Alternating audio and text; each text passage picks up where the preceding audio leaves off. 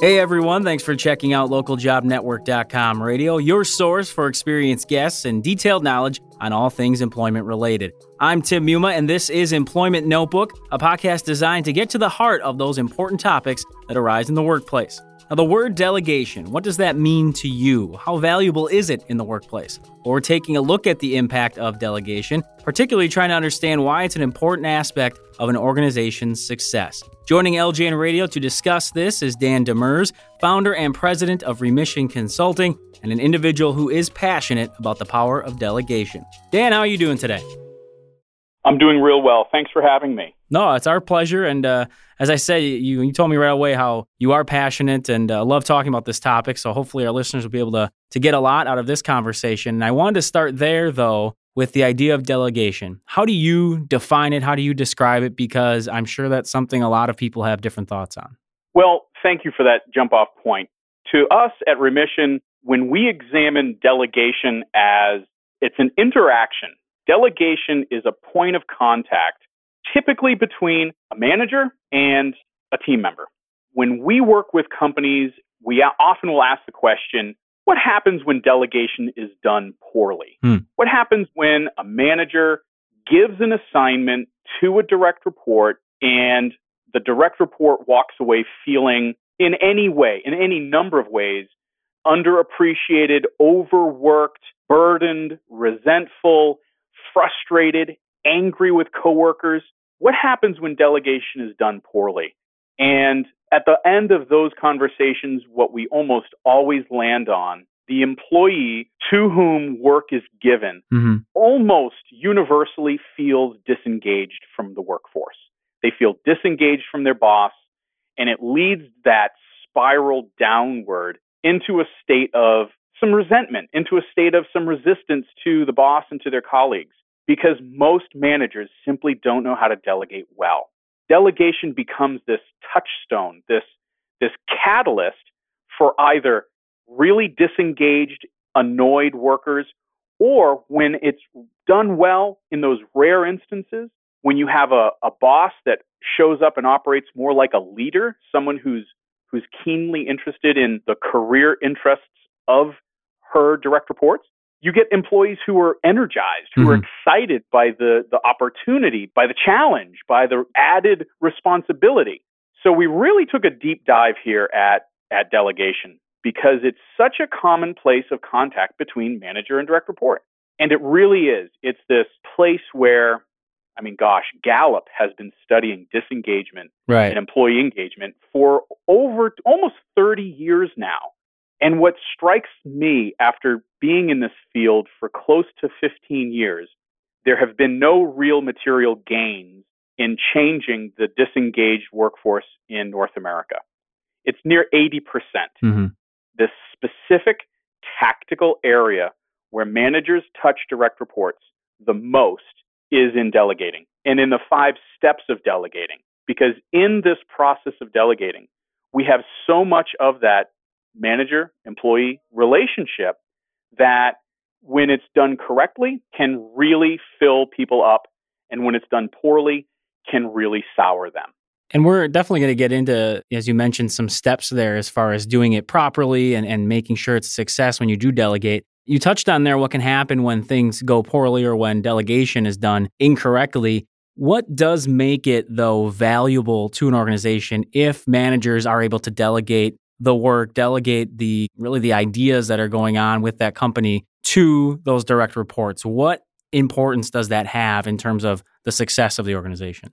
Ultimately, what really effective delegation can do is free people up to pursue the highest value projects, tasks, and responsibilities for the client as they serve a client, for the company, for their colleagues as a collaborator, and ultimately and very, very self interestedly for their own personal career. Mm-hmm. Really good delegation when we examine it from the manager's perspective. Think of it this way I've got too much on my plate, is a common refrain we hear right. with companies. We're kind of slowly exiting this very long, protracted recession. Companies are resource constrained, staff are asked to do more with less, managers more of the same. So, what we aim to do is help managers identify what are the really high level, valuable things that you could be doing, but you simply don't have enough time. It's the 80 20 rule. Mm. There's 20% of the tasks they're not getting to that, if they did, could yield 80% more value for their career and for their company. Sure. So when when really good teams take on delegating intentionally, purposefully, we have managers who typically get promoted because they themselves were great producers.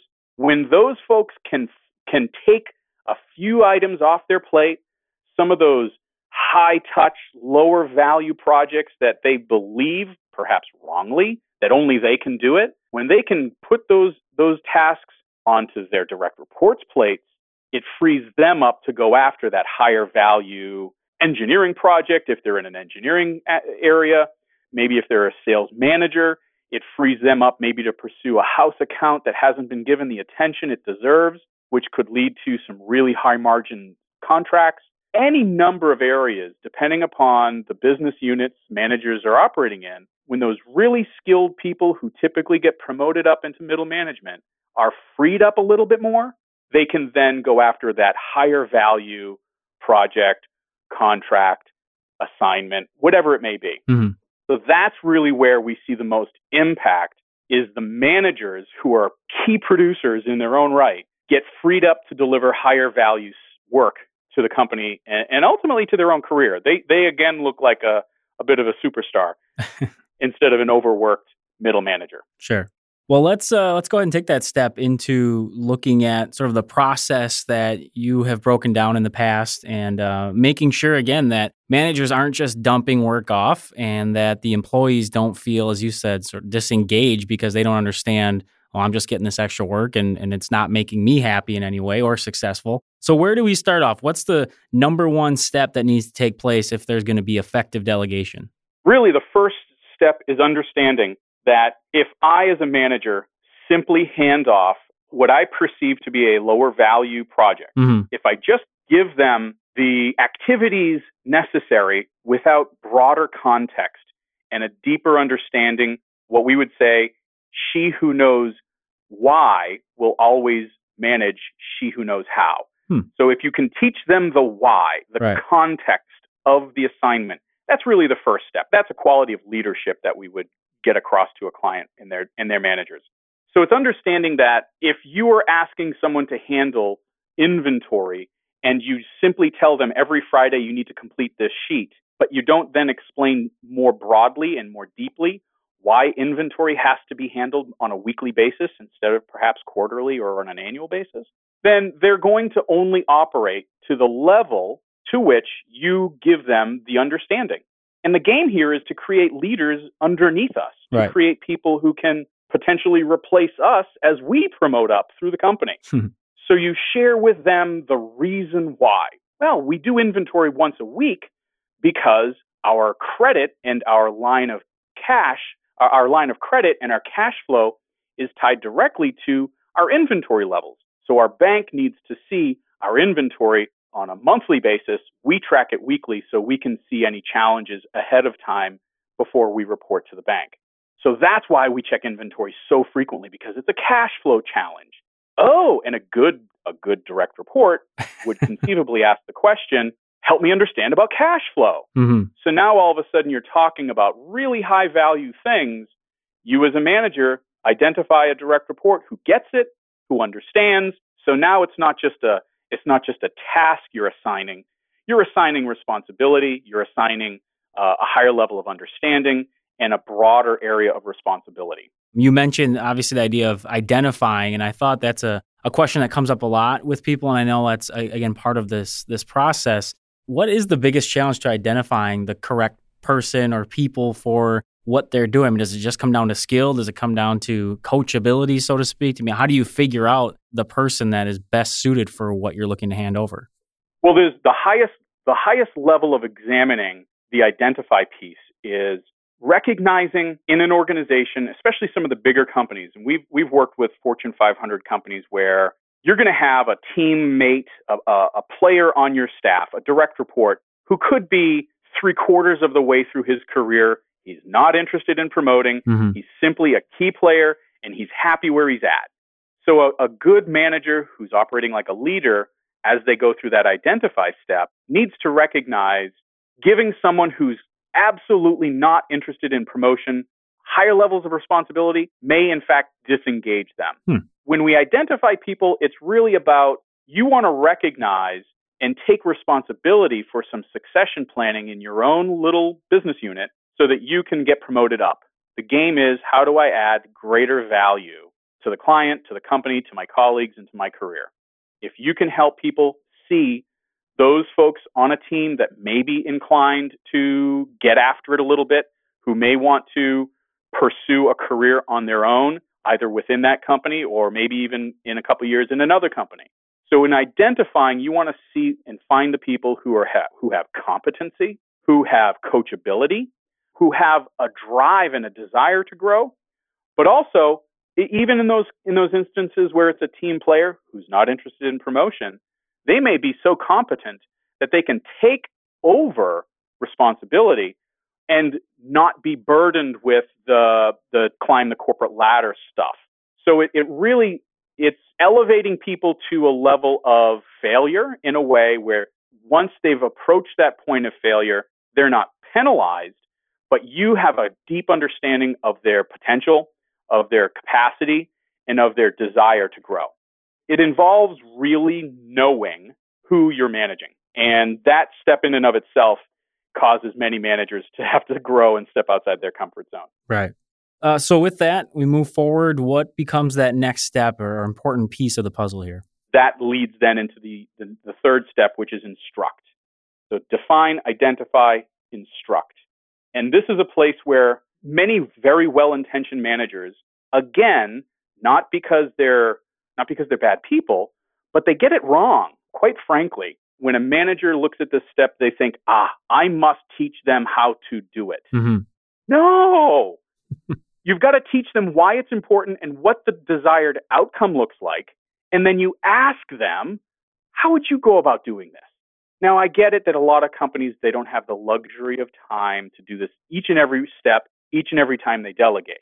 But again, philosophically, when we come from a place of wanting to engage our employees, when you instruct we use the, the word educe, which is the root of educate.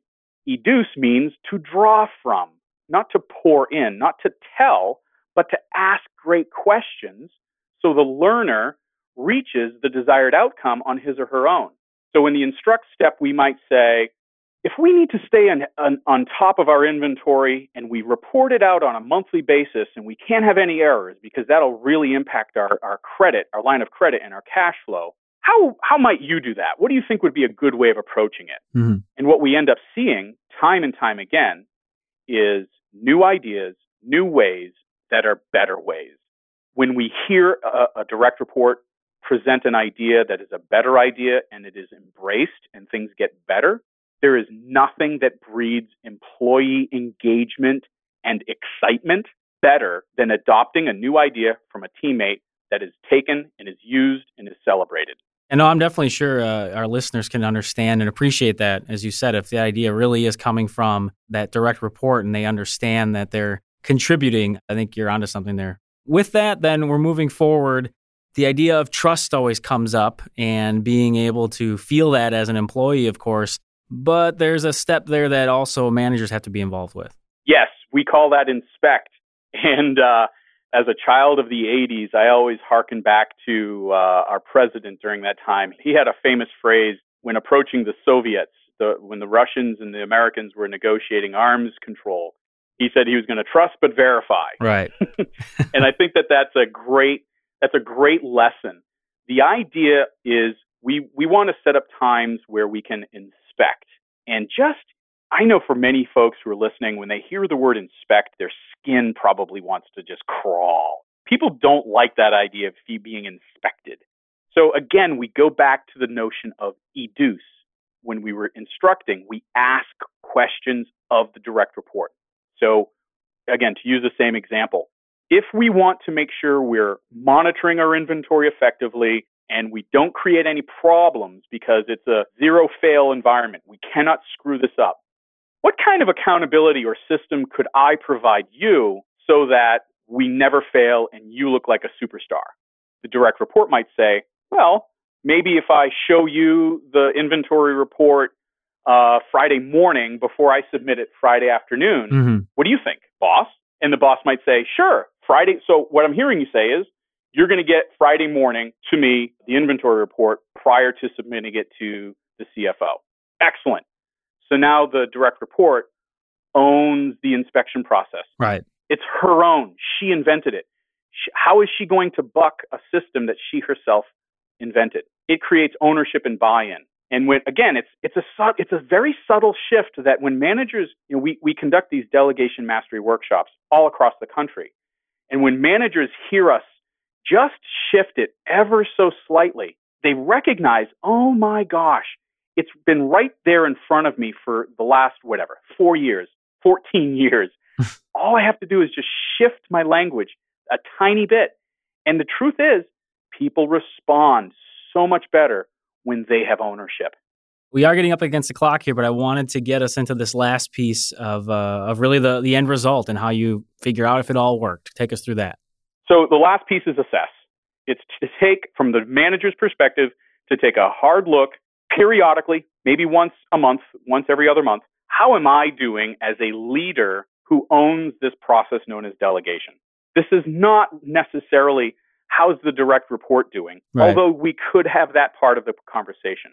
It's really a self reflection, it's self awareness, and it's a key step so that the manager continually grows and becomes a better leader. Well, Dan, I definitely appreciate you taking us through these. I think uh, you know some nice breakdown as far as what each of these steps would entail. And as you said, you may not always have the chance to go through each and every one of these, but if you can hit on some key points that you brought up today, I think it will definitely help the listeners. We did want to give you the floor here at the end, as we do with all of our guests, for a final takeaway from our conversation. If you can, in about 30 seconds or so, give us an important piece of delegation that people need to hear as we wrap up. Delegation is a tool that can literally free managers up from that absolute crushing feeling of being overwhelmed. It takes a little bit of planning. To be frank, it takes some good training, which we're happy to provide, but it can literally free people up from feeling like they have no more room on their plate and they don't know what to do.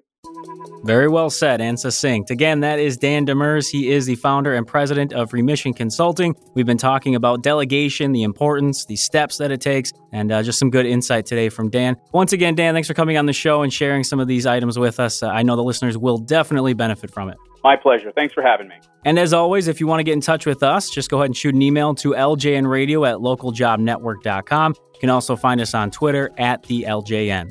Once again, I'm your host, Tim Muma. This has been Employment Notebook. Take care, everybody.